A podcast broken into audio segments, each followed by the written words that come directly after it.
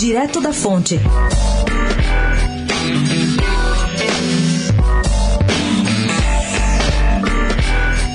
Afinal, a Eletrobras vai ser privatizada, como tanto se fala no mercado, ou vai ter aumento de capital, como defende o secretário de governo Carlos Marum? O presidente da estatal, Wilson Ferreira, deu um panorama para a coluna. Lembrou que a Eletrobras vale hoje algo como 30 bilhões de reais e a União tem 60% disso, 18 bi.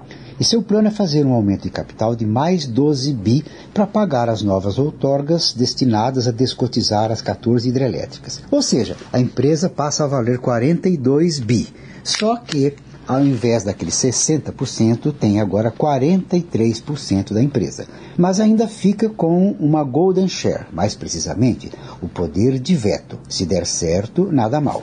Gabriel Manzano, do Direto da Fonte, especial para a Rádio Dourado.